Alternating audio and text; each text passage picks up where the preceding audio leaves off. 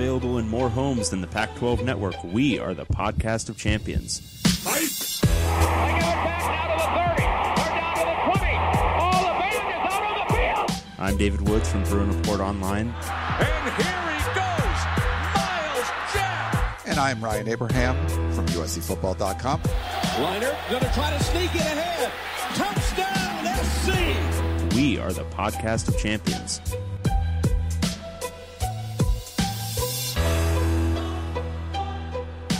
Welcome back, everybody, to the podcast of champions. I'm David Woods from Bruin Report Online, the UCLA site of the Scout.com network. And I'm Ryan Abraham from USCFootball.com, the USC site on the Scout.com network. And we are the podcast of champions. The 2000 football season, 2015 football season officially over. But of course, 2000 the, season is also over, right? The two that, that's Both been, of them are over. but recruiting season, Dave, heating up three big weekends before signing day, February 3rd. And we wanted to bring in the foremost expert on the West Coast, talking recruiting, Greg Biggins. Follow him on Twitter at Greg Biggins. He's uh, been a great member of the Scout.com team. We want to get a lot of insights from him on all 12 Pac-12 teams, where they're ranked and how the recruiting going. Before we jump into that, just want to let you know our contact information. If you want to have a question for, if you have a question for us, recruiting team, otherwise, email us, pac12podcast at gmail.com. On the Twitter and the Twitter sphere, you can tweet us at pac12podcast our website where we put up all the episodes, pac12podcast.com. And of course, we want to hear the voicemails, man. Leave a voicemail for us. 641 715 3900 extension 734972. Didn't get any voicemails this week, Dave. We got, we need some recruiting voicemails over the next couple of weeks. Yeah, I think I'm going to have to start threatening people that we're just going to stop this podcast again. I think that's just going to be the running threat every week that we we're going to stop the podcast if you don't leave a voicemail. We need recruiting question voicemails, and I, there should be a lot of topics to talk about recruiting wise because, as we said, Greg Biggins joining us. What's up, Greg? How you doing? Dude, I'm doing good, fellas. So, Woody, just now, I don't know if you know the name Lee Hacksaw Hamilton, but your your threat of I'm gonna just gonna stop the podcast just reminds me so much of Hacksaw back in the day when he would get the phone calls. I'm just gonna stop doing this right now. That was a horrible act, uh, horrible impersonation, but yeah, I thought that was great. Little Hacksaw to you with that comment. I loved it. That's funny. Hacksaw man, is he still What's working Ryan? anywhere? Does he work anywhere now? I do not know. Yeah. I do not know. That was back in the 690 days when we would get that in LA and, uh, Oh, yeah. listen to that more. Yeah, man, that, that was, that was some funny stuff. Whenever This I is before my San before my time, gentlemen. Yes. Oh, yeah, we're older than, than Dave, than the young pup, uh, David Just a- Woods. Yeah. Um, we're done with the dead period, which is why we're getting into recruiting now. Otherwise, we would just talk about football all day. Um, Greg, so when you're talking to like coaches and they've put in this extended dead period now that's like almost a month long, is this a good thing for them or do they hate it? Like, what's the general consensus on it? Uh, you know, I think they're they they see the pluses and the minuses. Obviously, I think they would love to have one, just give them one more week. You know, one either at the end of December or beginning of January. I think they just kind of feel with only having three recruiting weekends, we can trip guys in in January is a little bit tight, especially when you only, you only get two in December. And if you're a you know a player that's on a CIF championship team or you know countrywide, a team that's going deep in the playoffs, you're not going to really get that first weekend of December. So a lot of these elite kids only get maybe two or three trip weekends. So I think the coaches love the fact that they have some time off, that they can kind of be with their families, that they can, you know, do the coaches convention. But I do think they want just one extra weekend to have official visits and have kids coming in on campus and being able to go visit kids as well. I mean, one of the big issues is really the, the playoffs, right? Because now, I mean, it would be a disadvantage for Alabama or Clemson if, if other people are out recruiting and they could not. So you kind of have to wait till after the championship game to, to let everyone recruit to keep it all on an even keel, I guess. Exactly. That that's a, a huge part of it. So, and obviously Alabama, you know, you got you got to feel bad for those guys. They it's really really tough to recruit at Alabama, and it's just it's a, not a level playing field. So you got to make sure that the Ohio States and the Florida States and the uh, you know the Bamas, it's it's got to be level for for everybody. Yeah, Alabama So- might only get eight, nine, five stars this year. You don't want to, you don't want to handcuff them. You you do not want to handcuff those guys. You got to give Nick Saban a fair shot to get his usual class of 18, 19. Even though stars don't matter, I keep hearing that on a daily basis. Stars do not mean a thing. Somehow Bama seems to be pretty successful at winning some championships with a, a lot of four and five star kids. Yeah, I think you'd probably want a team stacked with more four and five stars than you would rather have that not. I mean, I think that's probably the way you'd want to go. Well, you know that the walk-on receiver from Clemson had a couple touchdowns. Therefore, stars do not matter because it's, it's the exception that we should go by, not the rule. That's that's what I'm being told, and that's what I agree with. So, Clemson walk-on receiver means stars don't matter. Everyone should just have a whole class full of walk-ons, and they'll win national titles, baby.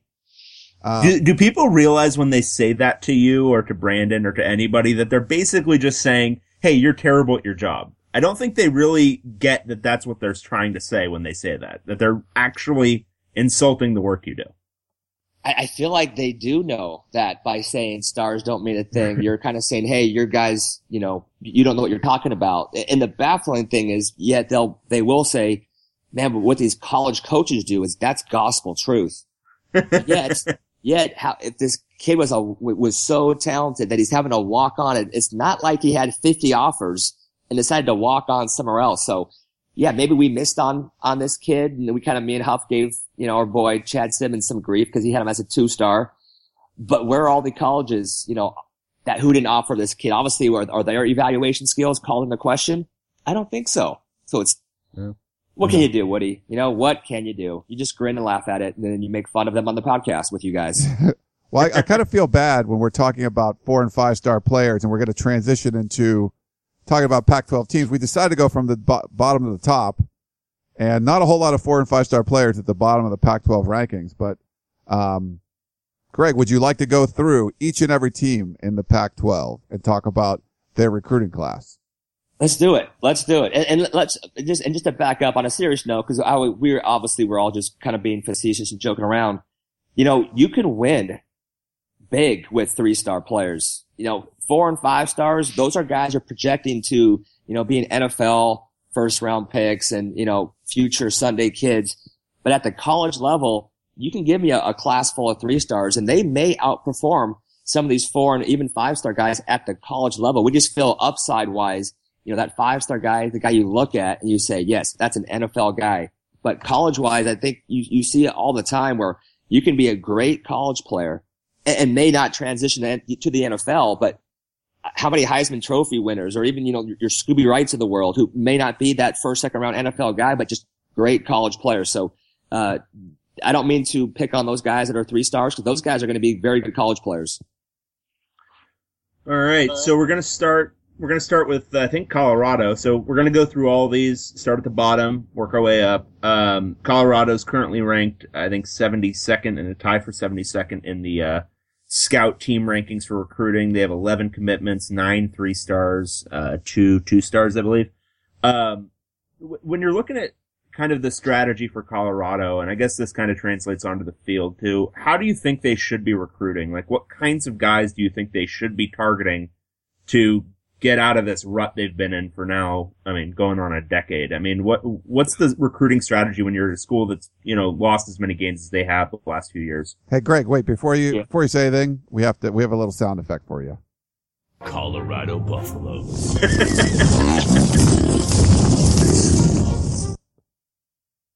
That was awesome. so, ha- ha- first off, have either of you guys ever been to Colorado before? Ever been to Boulder, Colorado? Yeah. it's awesome. Beautiful. Beautiful. Unreal, right? It's a, probably one of my two or three favorite campuses I've been to. Stanford is up there and Colorado is just unbelievable. And if you watch the 30 for 30 with Bill McCartney, you saw kind of what he did was, you know, a lot of the California guys, you're going to go to SC and UCLA. That's going to be your first choice. So if you're Colorado, why can't you go and recruit a kid and beat out a Washington or an Oregon or a Cal or an Arizona? Obviously, Stanford is on another level too. I'm not going to even include them, but obviously, you know, SC and UCLA, and we'll throw in Stanford, are always going to have first choice. And right now, Washington's on the upswing. Oregon is an elite program. But if you're Colorado and you can get these kids on campus, there's no reason why you can't compete for those same players that are going to Washington or going to Arizona or ASU. Your campus is great. You're building up your facilities. You have a pretty good college coaching staff right now. So it's just, and they're so close when you watch the games. They're not that far away from winning a couple of these games. So for me, I, I, I'm going to target maybe not those five star guys that are going to go either to the local school or they're going to go to Notre Dame or a Texas or a Florida State, but just those really solid college prospects. Again, use the term, those solid three star guys. I'm going to try to recruit the heck out of my own state, which is an issue for them. A lot of times those, those top elite players in state, your Christian McCaffreys, they all want to go and, and they want to leave home, almost like Hawaii. It's very tough to keep those top in-state guys home. So you need to try to kind of, I hate to use the term build defense, but you want to keep those top guys in state and then recruit nationally. You're able to go into, you know, uh, surrounding states, Colorado, former Big 12 school. So they have ties to Texas. They have ties to Oklahoma and Nebraska. They've always recruited California well back in the day when New Neuheisel was there and obviously Bill McCartney, even Gary Barnett. So there's a lot of places they can go and recruit from. I, I honestly think they should be doing and can be doing a little bit better. So for me, I loved watching them back in the Darian Hagan, Eric Bieniemy days. I would love to see them kind of rise up and be, you know, a top team in the Pac-12. What's uh what's their class looking like right now? Like uh, Dave said, ranked uh, tied for 72nd, only 11 commits. So I mean, obviously getting more commits, you kind of move up the rankings a little bit. What's the class looking like right now? Yeah, so let's we'll pick out a couple guys. I mean, start off with you know we always want to start off with the quarterback. Sam Noyer is a kid who uh you know a good friend of the program, good friend of ours. Taylor Barton in Oregon has worked with this kid for a while, and he really really raves about him. He thinks he's a legit Pac-12 quarterback, pretty good sized kid, about 6'3", 200 pounds. I know I know, I know Huff likes him a little bit too. So that's, a, that's a nice building block. You always want to have your, your quarterback. Uh, and, and, then a couple of the guys that I've had a chance to see, Akil Jones, Valley Christian, uh, outside linebacker, 6'1", 210 pound, pretty athletic kid. Ronnie Blackman is from Westlake, Georgia, uh, a cornerback, 5'10", uh, about 174. And uh, Blackman's a kid that, again, talked to Chad Simmons about him. He turned down you know, a few other offers from schools that were pretty credible. This guy can play a little bit. You know, anytime you get a player from Georgia, you know, for me, Georgia's right up there. Uh, maybe not with Florida, California, and Texas, but maybe the number four state as far as producing elite talent. So, uh, a couple guys from South Plantation, Florida, Johnny Huntley, Anthony Julmisse, both those guys, talented. The Julmisse kid is a guy we saw at one of the opening regionals and, uh, six feet, 185 pounds. I, I like him a little bit. And then Trey Udofi is a kid from Northern California a wide receiver, more of a possession guy, runs just okay, but about six one and 170. And, you know, I, I think he's a guy that can contribute to them too. So some pretty solid players. Obviously, you want to see them round out their class a little bit more. Uh, but so far, uh, of those guys, not, not a, not a bad group right now. Should we, uh, move on to Arizona? Yeah, we should go to Arizona Wildcats. All right, now we've got some tightly packed Pac-12 schools. 48, 47, 46, and 45 are all Pac-12 schools. Arizona comes in at 48th. Uh, 15 commitments. Um, I think we're looking at three four stars, 11 three stars. Um, currently ranked 48th with the 15. Um, with Arizona, I mean, have, have you noticed any kind of, I, I don't know, uh, was there any disappointment that that Pac-12 South championship they got last year hasn't, you know, kind of given them that boost that maybe they would have expected? Uh, you know, honestly, when I, when I look at their class, I think it's really, really solid. I'm actually surprised it's this low because I'm, looking just going man for man. Every single one of these players in their class is, is a guy that can actually play. So, uh, I think they did get a l- little bit of a boost. And again, if you're Arizona, kind of like Colorado, you're not going to ever really get, you know, that elite, elite five star kid unless it's maybe an, an in-state homegrown kid. Um, you know, you're going to be competing for mostly for guys that aren't going to choose SC and UCLA, and they've done they've done well with that. It's a good staff as far as evaluating talent, and they develop it pretty well too. So uh, I, I, wouldn't say they didn't get much of a benefit. Uh, I would maybe like to see them do a little bit more in-state. I feel like Arizona State has maybe had a little more success with the in-state kids, especially this year. Um, but overall, again, man for man, this is a very solid class for Arizona. All right. Uh, any And more then- on Arizona? Do we want to move on to the next next? Uh, yeah, I got a couple Let's things talk- about Arizona. Okay. Let's talk about let's yeah let's talk about a few of the guys. I mean, Khalil Tate is a guy we've all seen a ton, right? I mean, he's a scout 300 kid. Uh, You can make an argument that he was the most dynamic football player in California this past year. Guy is a true dual threat quarterback. I, I, for me, I think he's a little bit more comfortable, looks more natural running the football than just being a, a pocket passer. He's got a cannon for an arm, but with Khalil, it's all you know. It's going to all come down to you know, how quickly can the guy, you know, learn the offense and understand you know, reading the college defense, going through progressions. Right now, he's more of just a one read guy. That first read's open. He can hit it to him. If not, he's going to take off and run. And when he takes off and run, he looks like a running back. You know, I mean, he's built like a running back. He runs like a receiver. So, uh, we have him rated as an athlete. I think he's going to be given first chance as a quarterback. And out, out of all the systems that he could fit in, Rich Rodriguez is, is the perfect prototype system for him. So if anyone can, can make him a college quarterback, it's obviously Rich Rod. But just again, going down their list, Kahi Nevins is a guy who we liked a lot as a quarterback, made it to the Elite 11 semifinals. They took him as a linebacker. He was an early Utah commit, but the kid's 6'4 and 230. And even though he can really spin the football, uh, linebackers where he's going to be coming in. And Michael Eletise is our number one offensive guard in the whole entire West region. The guy had offers from just about every single school. This guy, he, they did beat out, you know, some of the major schools, UCLA, Washington, a lot of schools in the SEC. Michael Eletise might be, you know, the real headliner of that class. London Iakopo, uh, another four-star kid. I saw him a ton at Mater Dei High School. Now he's at Long Beach City. Instincts off the charts, extremely tough, physical, violent football player a guy I thought, honestly, I think he can play for either LA school. Neither decided to go on him. He's going to go to Arizona. I, I would be shocked if he's not on the field as early as next year. JJ Taylor, again, he's a, he's, he's a perfect example of what I'm talking about earlier when I say stars, three star guys. This is a guy who three star because he's only about five seven on a good day, maybe in cleats, five seven, 160 pounds, but he can absolutely go. Superior quickness, uh, for as small as he is, he runs extremely tough. He breaks two or three tackles every time. Doesn't have the same top end speed as Sean McGrew, but has just as, as good, not, not a better burst than he can, more wiggle probably than McGrew. And he, he's a great high school football player. I think he's going to be a very good college player. Jacob Colacion, Isaiah Hayes, two more guys that we saw a ton over the summer playing seven on seven. Both these two guys, Colacion is a tough physical linebacker. Isaiah Hayes uh, played for Keyshawn Johnson's team 19, early Boise State commitment, backed off. He's going to Arizona now. Uh, again, I think both those two guys have the talent and the toughness to play for either LA school. So uh, overall, top to bottom, really, really strong class. Yeah, only only 15 commits right now, so that's probably why they're ranked where they are, with a lot of people in front of them with more. Yep, right. they're probably star. You know what the rate? If you want to do it by average star per player, it's probably probably I would guess maybe top five or top six. All right, then then Oregon State comes in at 47th with 24 commitments.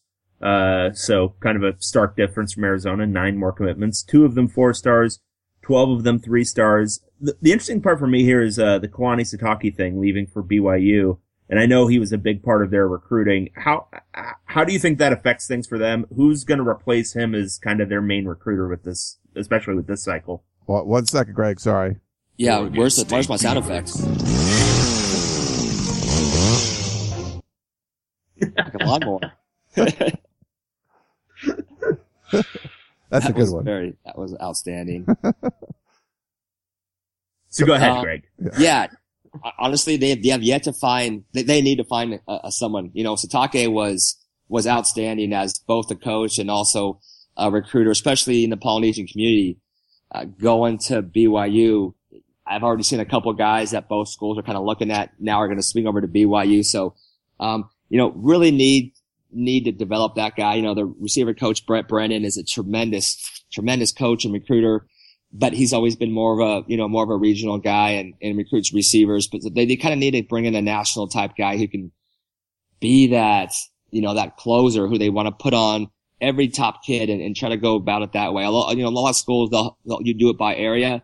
And then you, once you kind of get into who you like, then you have it positional, you know, your receivers will, receiver coach will, uh, recruit receivers, O-line coach recruits O-linemen, et cetera, et cetera.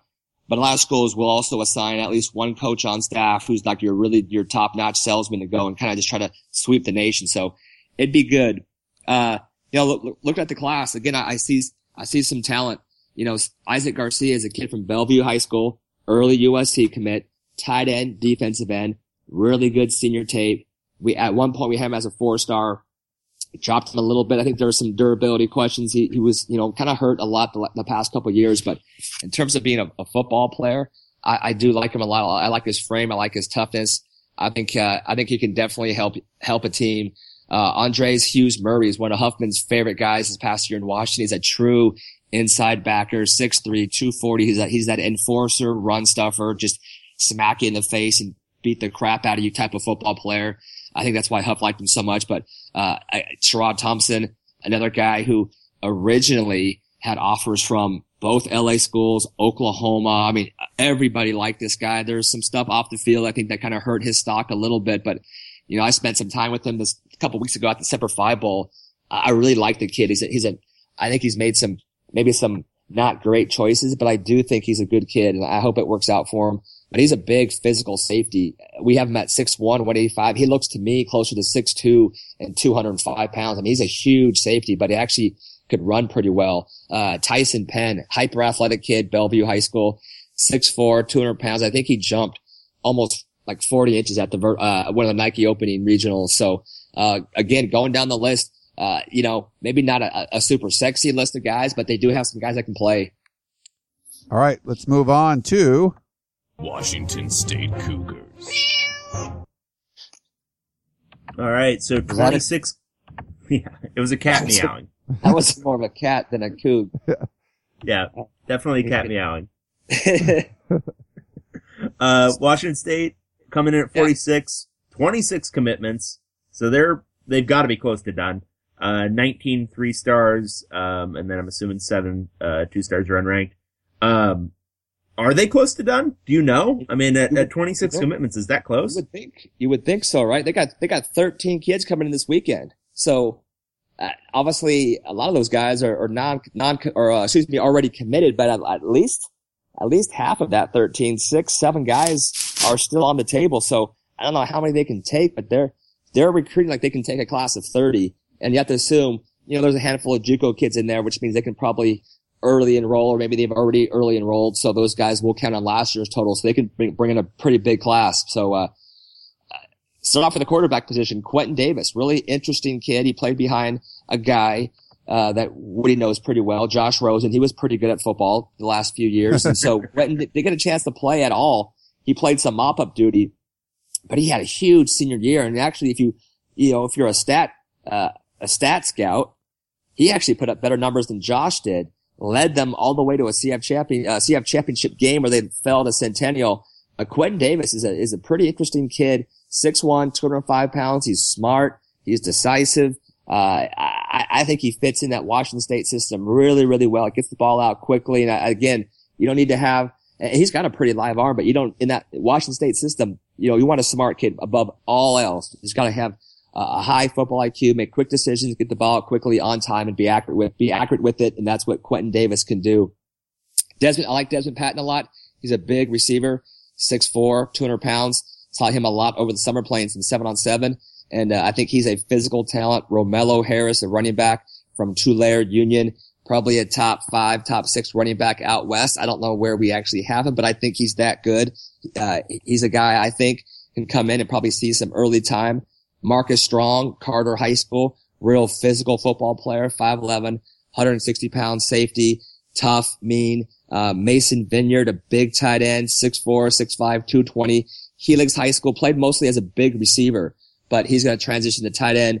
And again, in that Washington system, it's going to be more of like a, you know, someone we're familiar with, like a Thomas Duarte type who's not going to really have his hand in the ground blocking too much.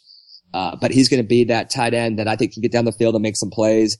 Isaiah Love missed a ton of his senior year, He had a, a was in a car accident going to, uh, the Nike opening up in, uh, up in Northern California. Unfortunately missed a lot of his senior year, but one of the best true cover corners that I saw over in the summer. Uh, Grant Porter, guy who played for that ground zero seven on seven team. Speed. Dad ran track at USC. Grant can absolutely flash. Huge, huge speed. He's a distant, he's a long distance guy. His teammate, Skylar Thomas, uh, seven on seven teammate, I should say. Yeah, also a, ground zero kid. Another player I like who can play. So, uh, you know, nice, pretty solid class. It's, it's big, as we said, numbers wise. If they can get a couple guys that they're tripping in this weekend, uh, Curtis Weaver from St. Anthony's, big time defensive end. Uh, he, he's coming in. Zion Eccles, one of the most explosive running back slash receiver types in California. He's coming in this weekend. That would really be a, a nice capper to their recruiting class. It's it seems like Washington State always recruits California really well. It seems like you know year in and year out, like half their class comes from California. Wh- what do you think the biggest key for them recruiting California so well is? you know that they they prioritize it. They have a staff that is ha- is ver- very good relationally, so they have a ton of great contacts in California, and, and they've had success in the past with California players. Just you know, getting getting some of those guys uh, that honestly neither SC or UCLA wanted. They go there, a little bit of a chip on their shoulder, and they have success, and that kind of breeds it, so they can go back, you know, to the LA City section, and, and they can go recruit those guys that you know maybe they felt snubbed, and you know they're going to give Washington State a look, and I mean, and let's be real. Again, they're not getting guys that are going to turn down SC or UCLA, but again, they're getting guys that could play, you know, probably for just about anybody else outside of maybe an, an Oregon or a, a Stanford, and they're doing pretty well with them. So great relationally, and then past success with those with those guys. All right. Uh, let's move on. Our next team. Utah Utes. All right. yeah. So that was that was a Ute Indian, I think, firing an arrow. Ute Native American. Let's not. Let's right. Not get it, Yeah, let's not get it Get some- twisted, guys. get some mad emails not being politically correct. I know. All right. So Utah coming in at 45th with 22 commitments. I think they have one five star. I'm guessing that's a JUCO kid. Um, and then 16 three stars, uh, coming in at, uh, with 22 commitments. Um, I, I kind of want to just ask about Troy Williams here. Um, cause I was kind of intrigued that he never really panned out at Washington, then went JUCO. Now he's going to Utah. What's, what's the kind of read on him right now? I mean, where, where is his development? Do you see him kind of making an impact at Utah? I sure hope so. Um, I've been a, I've been a fan, and obviously, you know, when you've been in this business for as long as I have, you almost kind of stop rooting for teams. You root for the players you rated high, so you look good after the fact. so Troy was a guy that we really hyped up a lot coming out of high school. and He got to Washington. You know, depending on who you talk to, um, you know, he either just wasn't the leader that they wanted him to be and, and wasn't working as hard, not getting, not picking up the offense, depending on, or he was never given a, a fair shot. You know, the only game he ever started was the game where I think it was like, basically he played in a hurricane where it was so windy that you saw little kids in the stands being flown across to the other stands. It was, it was that bad. So, you know, he went to Santa Monica. Um, his, uh, his old high school offensive coordinator was the OC at Santa Monica. I, I talked to him a handful of times. He said Troy is on a different level. He said he is unbelievable. Physically, he's always had everything you want. The arm, the accuracy, uh, he can scan, he can see the field, he can run when he needs to. You know, leadership is always that the one question mark. He had a tendency when I saw him to get down, put his head down, makes a mistake. You know, you, you want to see him pick up his teammates a little bit as a quarterback. He, you know, that guy's got to be your leader. So leadership was the one thing that I think he needed to work on. But in terms of physical talent, he's going to be given every opportunity. He's already enrolled in school to be the guy for Utah next year. And I mean, throwing wise, I mean, he already throws it better than Travis Wilson. It's just, you know, is, does he have the same toughness? Is he the same leader that Travis was? So I really hope so. I, I think he can turn it around, but, uh, Craig, I got to Like- see him quite a bit at Narbonne just because, you know, close Yeah. to where I was. But I remember as a true freshman, the people were talking about him. And I think Sark was at Washington at the time, and I think he was going to offer him when he was a true, I mean, and he wasn't even starting then. I forget who was starting for Narbonne. never redshirted at Narbonne, huh? He just true, true freshman. He was, Yeah. Was no, I mean, it was the, the hype about him. I, I mean, you want to root for the kid and it's interesting to see that you hope he's got everything together and is able to succeed at Utah. But I just, I just remember watching him for years yeah. and finally get to see him in college will be fun. Yeah, I mean, I talked to Marcus Tuiasosopo, who's you know USC now at UCLA. When he was the Washington, he was at Washington with with Troy. And I go, hey, how's Troy doing? He said, you know what, physically, he's better than everyone we have here. It's just that other stuff, and that that other stuff is is actually the most important stuff, right? I mean, we've we've we've all been doing this long enough. It's great to have that big arm, but to be a successful college NFL quarterback, it's that it's those intangibles. It's that toughness, leadership, and football IQ and smarts that that counters everything. So uh, Troy's a smart kid. I just want to see, you know, the, the leadership and the toughness. So, but, uh, no, I mean, looking, getting back, you know, I know Woody mentioned they have a five star. They don't just have a five star JUCO. They have the number one JUCO recruit in the nation, Garett Bolles, opposite tackle. And I was told by a couple of different people that this guy was so talented that he might have gotten drafted this year out of JUCO if he was eligible. He's that good Wow. uh, 6'6", 305 pound, a true left tackle. Those guys are always, you know, your, you know, your bread and butter. That's where you want to build your offensive line around is that left tackle. This guy, I mean, again, he could have went to any school he wanted to. Obviously, there's some family connection with Utah. So a huge pickup for the Utes. And I, obviously you can pencil him in to be their starting tackle next year. Going down that list again, another guy that kind of jumps out, kind of a funny kid, DeVere Hamilton. I don't think anyone probably talks or has more fun on Twitter than, than DeVere. And I always joke, man, you better be good for as much talking as you do on Twitter.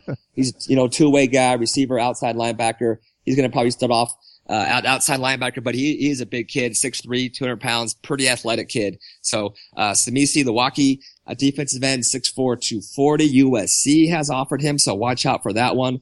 I know, you know, he's an LDS kid, so, you know, Utah, there's, uh, it's not BYU, but it still, you know, makes the family feel comfortable. But USC is going to be tough. And, uh, you know, if they can keep him, that'll be big.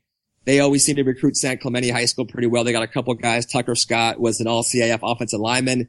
He plays tackle, but he'll be a guard at the college level. And also Cole Fotheringham, a tight end from San Clemente, 6'4", 215, really tough kid. Not, not a hyper athletic kid, but a tough kid. And, uh, again, he just, you think of Utah for me, I always think of toughness, and that's what this kid has. He's a he's a tough kid, and uh, they have a whole class full of guys I think that are just tough. You call them football players, you know. Overall, you know, real solid so far. All right. Uh, I guess we should move on, Dave. Yeah, There- absolutely. little jump. We had a group of four teams ranked all next to each other from 45 to 48.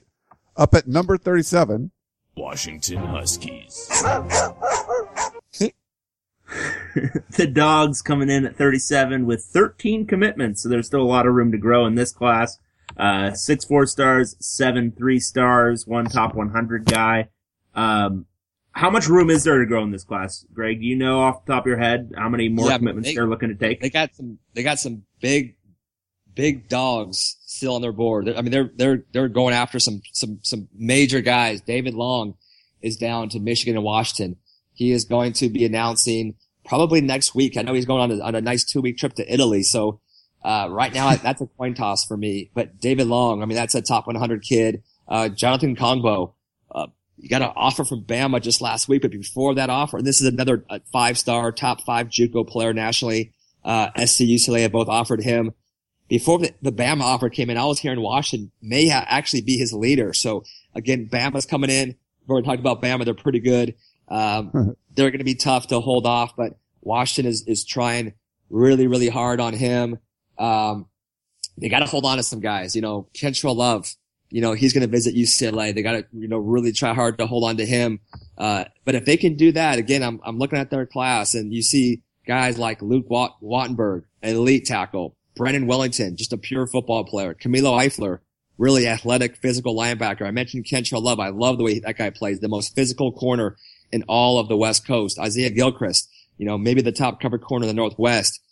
It, it's a really, really good class. And I, I think I actually did their average star rating per player and it was like top three or four in the Pac-12. So it's a small. Shaw, I can't forget Sean McGrew, one of my all-time favorite running backs. Saw him as a sophomore and I thought, oh, you know, nice little, nice little kid, you know, little white running back, you know, five, six kid. And then you saw him again. I'm like, you know, this guy actually is not bad. You watched him again. You're like, dude, this guy can play. By the end of the year, on a team when he was a sophomore that had four guys, Shay Fields, Damien Mama, Josh Rosen, Jaleel Wadood, that all start in the Pac-12. Sean McGrew was the best player on that team as a sophomore. In the Centennial game and in the De La Salle game, Sean McGrew was the best player on the field as a sophomore. So this guy is talented. He's smallish, but he can absolutely play. And I, again, another guy I like and root for. So overall, you know, really, really good looking class. if, if five, six is smallish, what's small?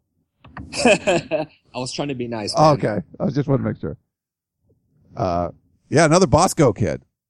So he should be. I, I'm. I love watching those little scat back kind of guy. Well, he's not. He's not a scat back, but the guy, the little small running backs. When you see him in col- in uh, in high school and they do crazy things, I always root for him to do well in college. You don't always see it. It doesn't always pan out, but I think McGrew is one of those dudes that can.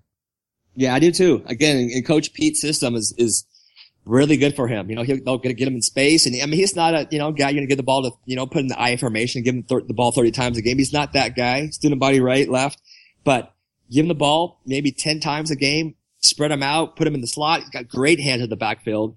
Give him a couple carries. He's going to make one or two dynamic, dynamic plays every, I mean, this guy's a legit, he's small, but he's a legit 10-5, 100 meter guy. So that means on basically in every game, he's going to be one of the two or three fastest players on the field. So you get him in space, uh, he's gonna he's gonna get to the house tons of times for Washington. I'm excited to see him play too. Do you think like similar to like a Dominic Davis? I think so. I think he's probably more of a natural running back though. You know, you watch him play and running back, a lot of it is just feel and instinct. It's not just about being big and fast.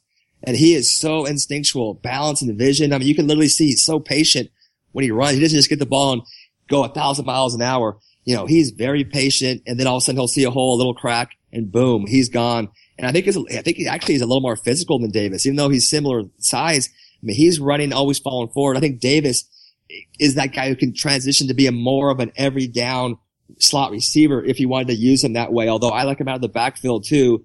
Uh, I I think Davis maybe kind of more of that every down receiver, whereas I think McGrew actually can play running back, put him in the slot as well. But I think he can actually be more of that every down running back, not a 30 carry a game running back, but, uh, you know, a third down back and give him the ball 10 times a game. All right. I guess we should move on. Uh, Do it. Next, uh, we have a little feedback there. Next, next, uh, program. California Golden Bears. See, just the standard bear roar. Nothing to be, nothing to laugh about. Um, the Surrey Golden Bears come in at 33 in the rankings. Uh, 24 commitments, one four star, 18, or yeah, one four star, 18 three stars. Um, Cal, it doesn't seem like they've taken too much of a hit with all the kind of Sonny Dykes rumors that were going around uh, a few weeks ago. Um, they, they've built a pretty good class. I mean, what's your overall assessment of this class right now? Yeah, very solid. I mean, We got you, Greg? We might have some microphone issues with Greg. Dave, you're still. Yeah, I'm still here. I'm I'm with you. Hey, Greg, I think, uh, we got a microphone problem. Hello? I'm still here. I'm still talking. Oh, okay. Yeah, there was, uh, there was something going on with your microphone, I think. Dang it. I just said some, some poetic stuff that I can't ever, I'll never be able to repeat again. no, so it's a, it's a solid class. Again, I always say, I think it's a solid top 40, top 35 class. It deserves, they deserve to be where they're ranked. And, uh, you know, again, start off with the quarterback position, Max Gilliam is a guy who had a huge senior year, really big, big senior year, put up the numbers. He's a dual threat kid and he's going to be given every chance to actually compete for playing time. Spring and Rolly, 6'2", 185 pound kid who's very athletic, uh, improved a ton, made some big strides just in terms of, you know, being a pure pocket passer and being more decisive in his reads and recognition. So I'm anxious to see what he can do. Traveon Beck kind of keep it, keep the Bosco theme going. He was one of the better cover corners. Again, people kind of thought maybe a little undersized, generously, generously listed at 5'10. He's probably closer to 5'9, but man, he is scrappy as heck. You know, he will compete. He is a guy that will just gnaw and bite your leg off all day long. I mean, he loves to just to compete, compete, compete. I mean, he loves that challenge of, of people thinking that he can't cover you. Melquise Stovall was an early USC commit, had offers from schools like Notre Dame and Oklahoma, and he took all of his trips. We thought he was going to Utah, but Cal was that last visit. He loved it there. He loved the offense that Coach Dykes is going to run. He wanted to be more of a, a receiver than a running back, and that's why he chose Cal. He just felt the offense kind of fit him a little bit better. Uh, say what you want about Utah, but offensively, you know, not the most dynamic place. Uh, Cameron Bynum from Centennial High School, uh, always a great place to get kids. Centennial. Uh, Bynum was very, very solid. Him, he played opposite Kentrell Love and, uh, had a, you know, two-year starter for, uh, a team that won back-to-back CIF championships. Drew Kobayashi was one of the top receivers for Hawaii, played with, uh, at, at St. Louis High School with Tua Tagovailoa. So Kobayashi, one of the fastest receivers out, out west, a, legit four or five guy. So I, I like Cal's class. Uh, Francisco Perez, can't forget about Paco. He is going to be visiting UCLA this weekend, 6'4", 300 pounder. May have been my favorite guy at the Nike opening at Redondo. Uh, mean kid, nasty, but he plays under control. But, uh, again, I, I like those guys that are, that are college guards that play high school tackle. It's a lot easier to go from outside to in in the other direction. I think if you're a high school tackle, it shows that you have some balance, some feet, some athleticism, and then you move them inside and you can play guard. Uh, it means you're going to have a guard who's pretty athletic. So I, I like Paco Perez quite a bit. Can we move on, Dave? You got any follow-ups? I'm good. I'm good. I'm good. Okay. Okay. We got the, uh, top 25. Let's move on to, Arizona State Sun Devils. All right. the Sun Devils are breaking into the uh, top 25 here. Um, they're number 24 with 18 commitments, six four stars, 12 three stars. Um, ASU kind of goes uh, in a lot of ways. I think generally speaking, they go the way of Utah a little bit with how many JC guys they get. But this year, it actually looks like they're going more for high school, at least from what I'm seeing. I mean, what what's your what's your general assessment of how ASU recruits and their strategy for targeting kind of JC guys?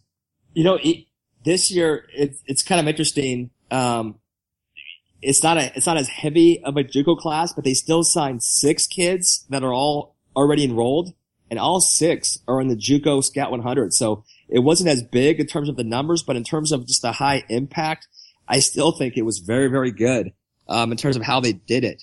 Uh, high school wise, though, N'Keal Harry was just about everybody's choice for the top receiver at the UA All American game practices, which is, you know, more important than the game itself. The practices where you kind of really see what you can do. Big, 6'3", 210 pound kid, body control, high points the ball, runs better than given credit for. He will play next year. True freshman. Uh, Chase Lucas, his high school teammate, just got bumped back into our scout 300 uh, again, everyone said one of the better cover corners all week during the army practices. We had bumped him out of 300. He got hurt during his senior year, so we just didn't see a lot of him. But he's back in there now at 292. Uh, another guy I think uh, that can go and play and be an impact guy down the line. Dillon Sterling-Cole. He was an elite 11 quarterback. I saw him all week during the Semper Fi Bowl practices, and he was the top quarterback that I saw. 6'2", 6'3", 185. He can run, but I wouldn't call him a dual threat guy because I, I think he actually is a very good pocket passer. So a lot of times people, you know, automatically you see a black quarterback and say, oh, he's a dual threat guy.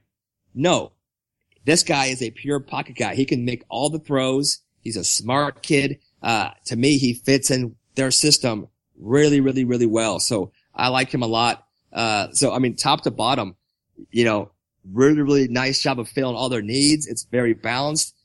Byron Murphy is the top guy on their board. He's going to announce next Thursday.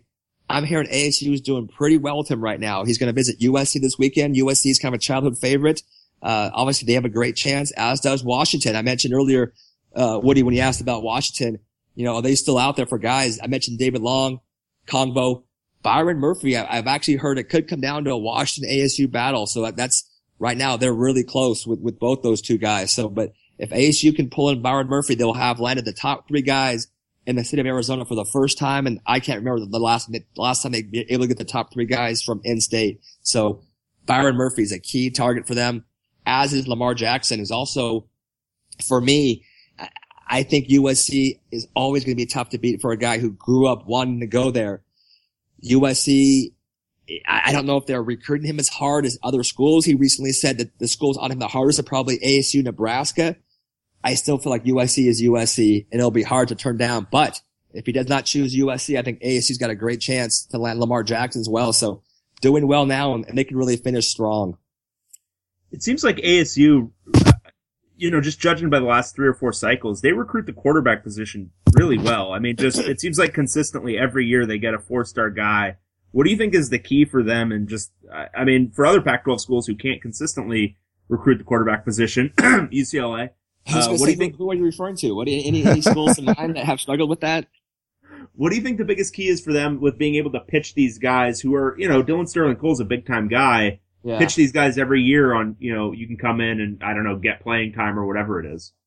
I mean, Mike, you got to give Mike Norvell all the credit in the world. He, one of my favorite, one of my favorite O, o, o coordinators, one of my favorite quarterback coaches. I mean, he is legit. I mean, he knows what he's doing. He's a very smart guy a very good quarterback coach. I think his reputation precedes him and that ASU offense, you know, you watch it, it's very passer friendly. Uh, it's, it's kind of a combination of there's some pro style in there. Uh, so th- those kids that kind of think NFL, you have that element of it, but it's also a lot of shotgun. Um, you know, they throw the ball a lot. It's an open offense. So it's, it's a really good offense and he's a great quarterback coach. So I think Mike Norvell did a nice job evaluating guys and the biggest thing, and I think you touched upon it on your board, Woody, was just about how they do a great job of keeping guys warm. You know, getting a guy like Manny Wilkins when the whole country, you know, had Kyle Allen as our number one guy. The second Allen dropped them off their list, they already had Wilkins said, Hey, don't be offended. you're our number two guy. Kyle Allen's number one, but the second that we're out of it, we're offering you. And they recruited him like he was a number one guy, even though he wasn't. The second they offered him, he committed a day later. So when it comes to quarterback recruiting, you gotta keep guys warm. You can't just assume you're gonna get that top guy, even your top two guy. You always have to keep other guys. And it's hard, right? It's hard to let a guy know that you love him without offering him. And, and you can't offer that guy because what if you do get your first or second guy? So you have to make sure that guy knows, hey, we like you. We like you enough that, you know, this is our guy, but we're going to move on you. And, and we want you to know that, understand that some guys, some guys will get offended and they, they want to be, they don't want to be sloppy seconds for anybody, but you know, that's what ASU did really well. They, they made these guys feel like, you know what, you're, they made them feel like they were a priority even when they weren't their number one guy. All right. Uh, that's Arizona State. Let's move on. Next up is USC Trojans. All right, USC coming in at number 18, but just 14 commitments, so a lot of room to grow. Uh, three top 100 kids, three five stars, seven four stars, four three stars, shaping up to be a very USC class. Um, Greg, have you noticed any significant changes with this recruiting class or just the guys they're targeting with the, all the staff changes and, you know, all the assistants leaving, all the new assistants, the whole deal? You know, I, I, I really don't know if I have. I, I think, you know, that all the early commitments that they picked up, most of those guys, he was, you know, it didn't matter if Sark had stayed. He was always going to flip. I mean, we all kind of knew that. I mean, he, even when he, when he was committed to USC, he had a, a date to announce at the Army game. And if you, if you're a committed kid and you just set a commitment date, that kind of tells you you're, you're a little bit soft in that commitment. So most of the other guys though, you know, the, the Michael Pittmans they were able to keep and he just got, what is it, 910 at nine o'clock. So 10 minutes ago, um, Michael Pittman just got his fifth star. So, um, there you go, Ryan. I don't know if you knew about that one, but another five star guy going to USC. Uh, they're able to keep all their early guys, the committed guys, Trayvon Sidney, Tyler Vaughns, Frank Martin. Those guys, you know, weren't going to ever go anywhere else. They grew up wanting to go to USC. And I, I always say it, it is so easy to recruit to USC. The school recruits itself, even if they have a staff of guys that grind and they always have. That was the amazing thing about Pete Carroll was he not only had, you know, the ability because you're at USC to get whoever they wanted, but they outworked everybody. I've never seen a more tireless recruiter than Pete Carroll. And they recruited like, I always say this, USC under Pete Carroll recruited like they were like a four and, four and six team. They recruited like they were, you know, Oregon State. That's how hard they went after guys. And then so when Pete left, you know, he had Lane and Sark and they had that same temperament. So, uh, it, it, interesting to see, you know, without anyone on staff from the Pete Carroll days now, you know, they still have that same aggressiveness and, and work ethic. I think they will, you know, Tee Martin, great recruiter and, you know, they're going to bring in guys that, that enjoy it. But again, Wally Betiku, start off with him, five star guy, the top defensive end. Maybe not just out west, but maybe in terms of upside, maybe nationally. The guy has just a tremendous burst, tremendous toughness. Uh, a little bit, you know, the, the, the talk about him maybe playing some outside linebacker, I don't see that at all. If there's one thing he needs to really work on, it's just maybe being a little more fluid in his movement. He's a little bit stiff at times laterally. He doesn't play great in space. So that's why for me, he's 100% edge pass rusher. He can get up the field. Uh, you, you don't want really him moving laterally or dropping back and doing, doing much of that. So a lot of guys on the board still, obviously Jack Jones, USC, Texas A&M, UCLA, kind of his final three choices. I think Bama's another school that he's mentioning, but you know, Long Beach probably. I think we all feel that USC has the, you know, is, is the guy, uh, the team that has the best shot with him, and that'd be another five star. So I, I know people are looking at and saying, you know, this class, not a typical USC class. Look, look where they're rated, but you know, they finish up with Jack Jack and Devin Asiasi you know, other guys that they're looking at along with the guys they currently have.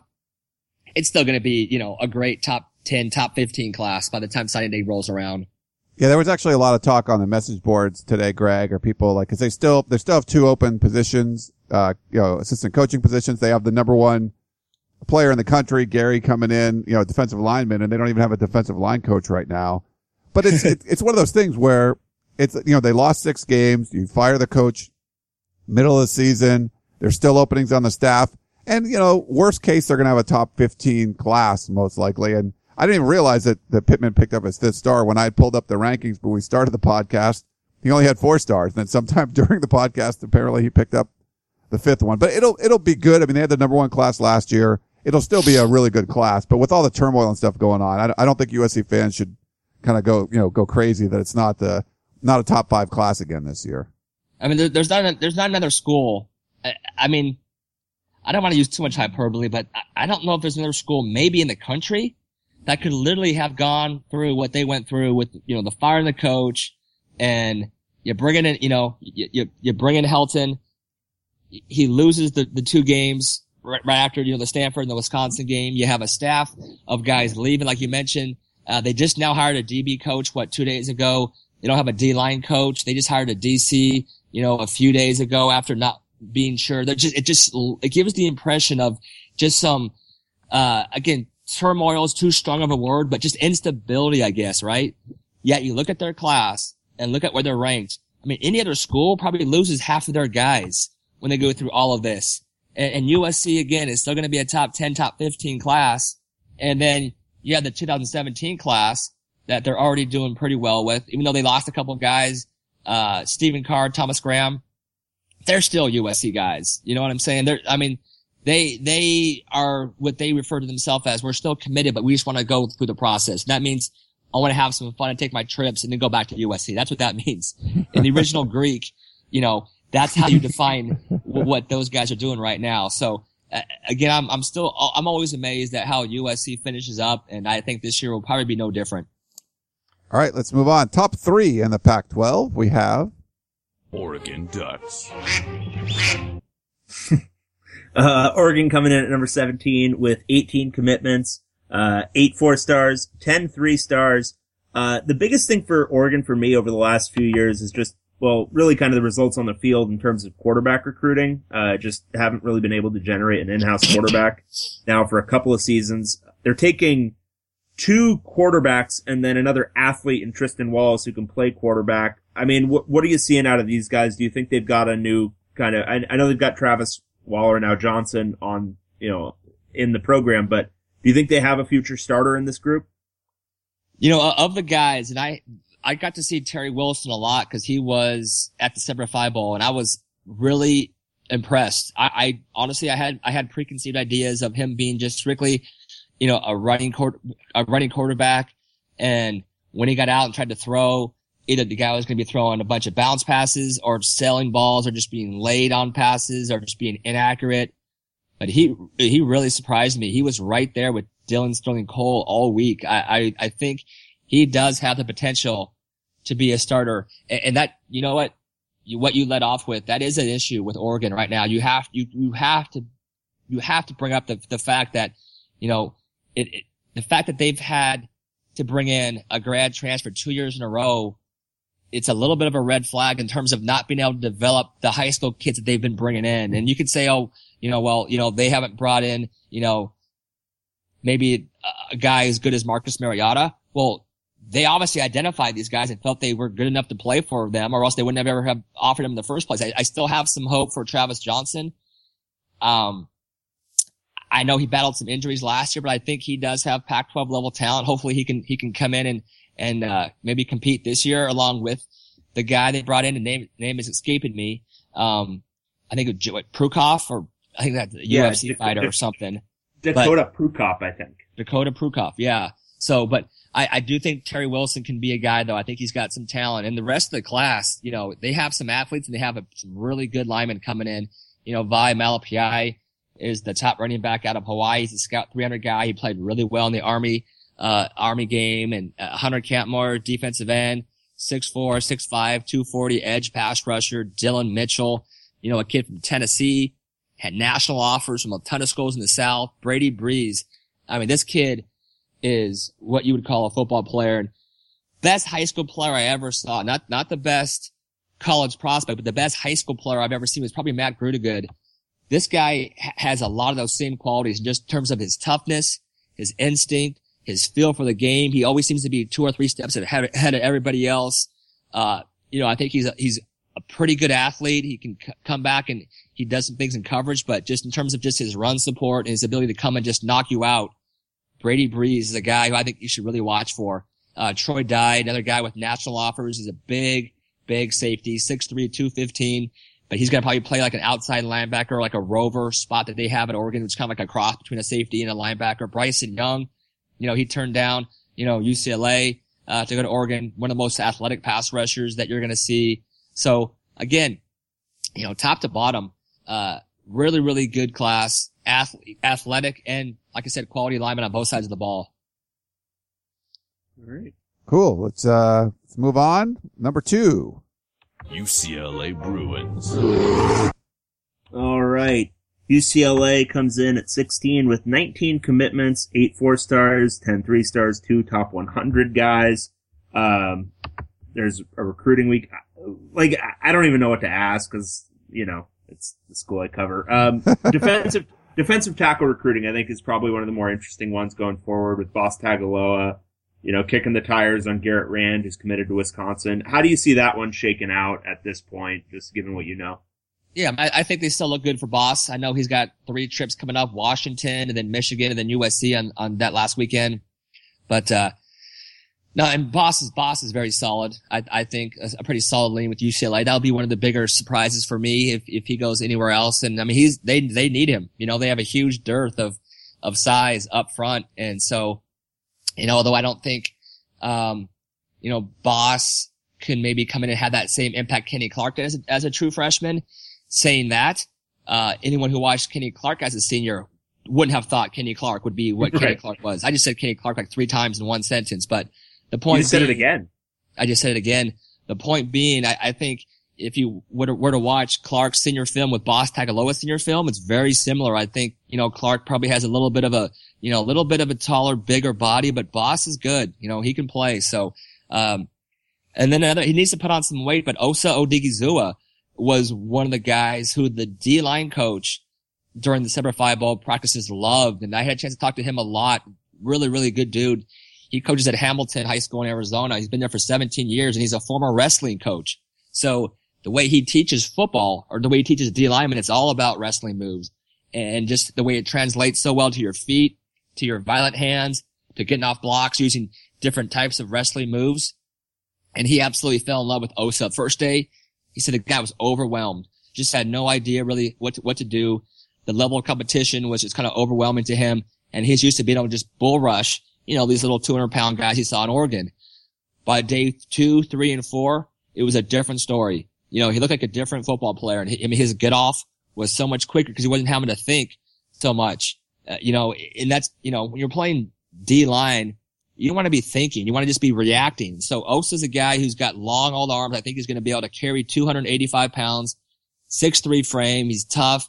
I think he could, I think he's kind of a sleeper for UCLA right now. I think he can really develop and Garrett Rand, um, you know, ironically, I mentioned Hamilton. That's where Rand plays. I asked about Rand specifically. I, I, I asked, you know, how solid is he with Wisconsin? And he said, um, that he was very solid. He didn't think that he would, uh, flip to anyone. Now that was before Dave Aranda left. So maybe it's a different story now, but at that time, he, the coach told me he felt that Rand was, was pretty locked in. So D line, they need to probably get some more bodies, right? They need to kind of get bigger up Yeah. front. Yeah, definitely. And then, um, I guess this is a good one for you. With all the kind of Mora stuff, basically every offseason with some kind of NFL buzz or whatever, have you, uh, what has been the effect? I'm sure there's some sort of effect, but what has been the effect when you talk to kids or you talk to people around these kids? I mean, how, how much of it is something that UCLA has to kind of repair bridges when, when that sort of thing gets, gets out there in the news? You know, the only guy that I could say it directly impacted was, was Brandon Burton. I mean, he was set to commit at the UA All-American game when kind of the rumors started flowing out there and then he decided to hold off on making his announcement. So that was the only one I could say hundred percent. There was, um, you know, there was an issue right there. So, but I, I- think what you're seeing is not so much kids being, you know, having, being curious about it, but they're just being negative recruited like crazy by everybody, right? And, and not just college coaches, but you know, just your, your typical high school coach who just has concerns, not a negative recruiter, just saying, Hey, you know, is Jim going to be there? Like I've talked to coaches who will ask me, Hey, how long do you think Mora's going to stay? So, I mean, the, the question is out there and it's not even about, you know, a fellow Pac-12 school saying, don't go to UCLA. Their coach is going to leave next year. It's, it's high school coaches. It's seven on seven coaches. It's just trainers, it's everybody just wonders and keeps thinking eventually one of these rumors of, of Mora leaving is going to be true and he's going to take, take, he's going to take a job somewhere else. So, you know, if, if you're UCLA, it, it is something that, uh, you're having to fight. It's a, you know, it's, it's a constant, it's a constant murmuring that's out there. Right. All right. Go to our number one team in the Talk Pac-12. Talk about Theo Howard, Woody. You don't want to talk about any. Oh. You just want to talk about D tackle and Mora. You're going to have some upset UCLA fans right now wondering, hey, we don't get we didn't get enough attention as, as Colorado did. All right, throw, throw me throw me some names that you like in UCLA's class. My, my voice is gone. This has been the longest podcast I think I've ever been on. But uh, and you're the one that wanted to extend it. We're, we're trying to I, move I'm on. saying you're going to get some unhappy emails from. You're going to have some people. No, um, no, you got to talk about Theo Howard. I mean, let's just let's just talk about him. I, I think he's a special talent. Very, very close to getting a, a fifth star as well. The one thing I want to see him do is just be a little bit more consistent pass catcher. Uh, you know, he can run. He can run routes. He's got top end speed. He can run after the catch. I mean, he is an athlete. And if he could just become a little more consistent, I mean, the guy has all American potential. He can be as good as anyone UCLA has had in, in a while. So I, I think he has that kind of upside. I'm, I like their linebackers also. I'm curious between, you know, Krys Barnes and Lokeni Toailoa. I, I think at least one of those guys, if not two of those guys, will see the field. And uh, if you're talking about linebackers, you have to mention Mike Juarez, who, you know, will be a signing day decision. He was going to announce for, uh, for UCLA at the Army Bowl originally, decided to hold off. He's got a trip to Bama now, uh, next week. UCLA will get that last visit on the 30th. And I do think UCLA is doing pretty well with him. That's a five star guy that, uh, UCLA needs to get. And I do think that as of right now, they, they lead pretty solidly for him. All right. Now let's Now talk let's Stanford. go. Now we're going to talk. Stanford Cardinal. That's a tree falling down, Greg. um, so uh, Stanford, obviously that recruiting powerhouse, uh, coming in at number 14 with 19 commitments, uh, 10 four stars, eight three stars, three top 100 guys. Um, they're obviously seeing some success from the sustained, you know, last five years of pretty much awesome football. Um, how have they, I mean, Stanford, the limitation is always academics. How have they been able to kind of recruit at this high of a level? Is it just identifying all the right kids and all of them want to come, or have they loosened maybe some of their requirements academic wise? You know, that's always the knock that Stanford gets, and it's not justified. And I don't, I don't want to name names to embarrass people. I can tell you guys off camera, or this isn't on camera, but whatever. But every year there are some significant names that they have to turn down. And if you ever hear about players decommitting from Stanford, I'm doing air quotes right now that you can't see. It's not that they decommitted from Stanford because no one decommits from Stanford. What, what happens is this is around the time of the year where you start to see players that are denied admissions. And there are key guys this year and last year. A couple of big names that you would be shocked by who Stanford had to say no to. So I don't buy the whole, oh, they're winning now because they've loosened up the admissions. What they're doing is they are doing a tremendous job of identifying key guys early. And when these guys are just freshmen and sophomores, they're letting them know, okay, so if you want to get into Stanford, here's the plan. Here's what you need to start taking. And they're getting these guys on track to qualify for, qualify for Stanford as sophomores and juniors. So by the time they're seniors, they're already ready to go. Um, now on top of that, uh, they're winning games big time, right? They're finished number three in the country and they've always been mom and dad's first choice. They've always had that advantage. Even when, they had stinking Walt Harris and Buddy Teevens coaching them, they still got guys. They still got guys because mom and dad wants their kid to go to Stanford. I mean, I want my kids to go to Stanford. But now that Yeah. you're a perennial top 10 team, I mean, they've had how many top 10 finishes? They've won the Pac-12, what, four of the last five years or three of the last four? Some crazy stat. I mean, they are the premier team out west. And you combine that with the fact that you're getting a Stanford education. Anybody who can get into Stanford, uh, the kind of saying is if you're smart enough to get into Stanford, you, sh- you should be smart enough to choose to go to Stanford. And they're getting guys away in the South, away from Alabama and LSU. They're getting guys away from SC and UCLA out west. They're getting guys away from Texas in the Southwest. They're going all over the country and they're picking and choosing and it's, it's pretty cool. I, I actually absolutely love it. I, I love seeing them do so well. And, uh, you know, Simi Fehoko, um, start with him because I love the Polynesian players. Uh, but he blew everybody away during the Army All-American game. He was, you know, maybe one of the top two or three guys there. He got a nice rankings bump. He's up to 124, but, you know, big, fast. He broke state records for, uh, career yards and touchdowns this past year. Um, you got Clark Yarbrough. They always recruit offensive linemen really, really well, but Yarbrough, Henry Hattis, a couple of top, uh, top 300, uh, O tackles that can play guard or even tackle. Um, Curtis Robinson is a guy who turned down both LA schools to go to Stanford. Love him as a linebacker. Super athletic, super smart. Kaden Smith, maybe the number two, number three tight end in the country. Nobody uses the tight end better than Stanford does. Maybe them and Notre Dame, but Stanford, every year they're getting guys into the NFL at tight end. Kaden Smith is a guy who just looks like an NFL guy. Mike Williams, big time D tackle out of Texas, ranked in the top 300, had all the offers from all the Texas schools. He's going to Stanford. So, I mean, they're, they're getting guys that are legit and, uh, you know, they're getting them from all over. So I love what Stanford's doing. Um, overall, Greg, I mean, I, I mean, I don't know if we need, if you want to talk any more about Stanford, but I just wanted to, as far as the conference goes, the SEC is ranked number one as far as, uh, uh, rankings, uh, recruiting rankings, Big Ten two and Pac-12 three. Do you kind of see that the way it's going to end up for the Pac-12, the, the third best conference as far as recruiting goes? Yeah, I think so. Cause I mean, you, expect USC and UCLA to make a nice bump and, you know, guys like Jack Jones and, and Mique Juarez and Asiasi and Tagaloa, all those guys are going to commit to, I think, Pac-12 schools. I think, I think you're going to see Michigan, Ohio State also finish up pretty well too. So it's going to balance out. And, uh, you know, you have, you know, schools at the bottom of the, bottom of the list. You know, your Colorados and your Oregon States are kind of, kind of bring the overall ranking down a little bit. So I think Pac-12 is very, very good. I mean, shoot, nothing wrong with being top three, but I don't think they're going to be able to catch the SEC for sure. And probably not the Big Ten either. All right. Well, I'm uh I'm tapped out. This was long. You're tapped out. yeah, you talked a lot, man. I'm Oh. sorry. Yeah. I had to. Good stuff though, Greg. We really appreciate you coming on our, our little podcast of champions show. You know, I mean, you know, being a West Coast recruiting expert, we thought you were the obvious choice to come on and talk about all the Pac-12 teams.